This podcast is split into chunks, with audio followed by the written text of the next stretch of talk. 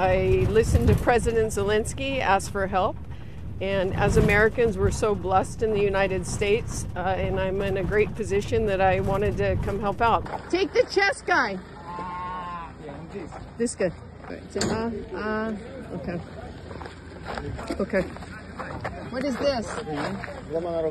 Okay. Uh. He has shrapnel in his leg, he has a broken uh, arm, and... Mm-hmm yeah. Ready?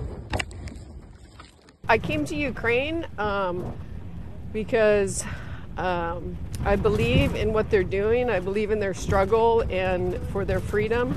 My whole family has been in the military, and uh, I just have been so fortunate that none of them have been injured on deployments.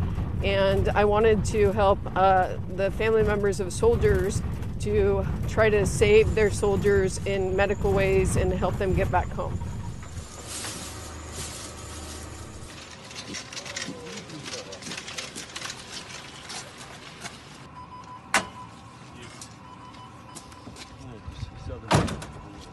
I have two children, uh, two girls. I miss my daughters, but they understand uh, and believe in the struggle of uh, what's going on here in Ukraine and fully support me and know that I'm doing important work.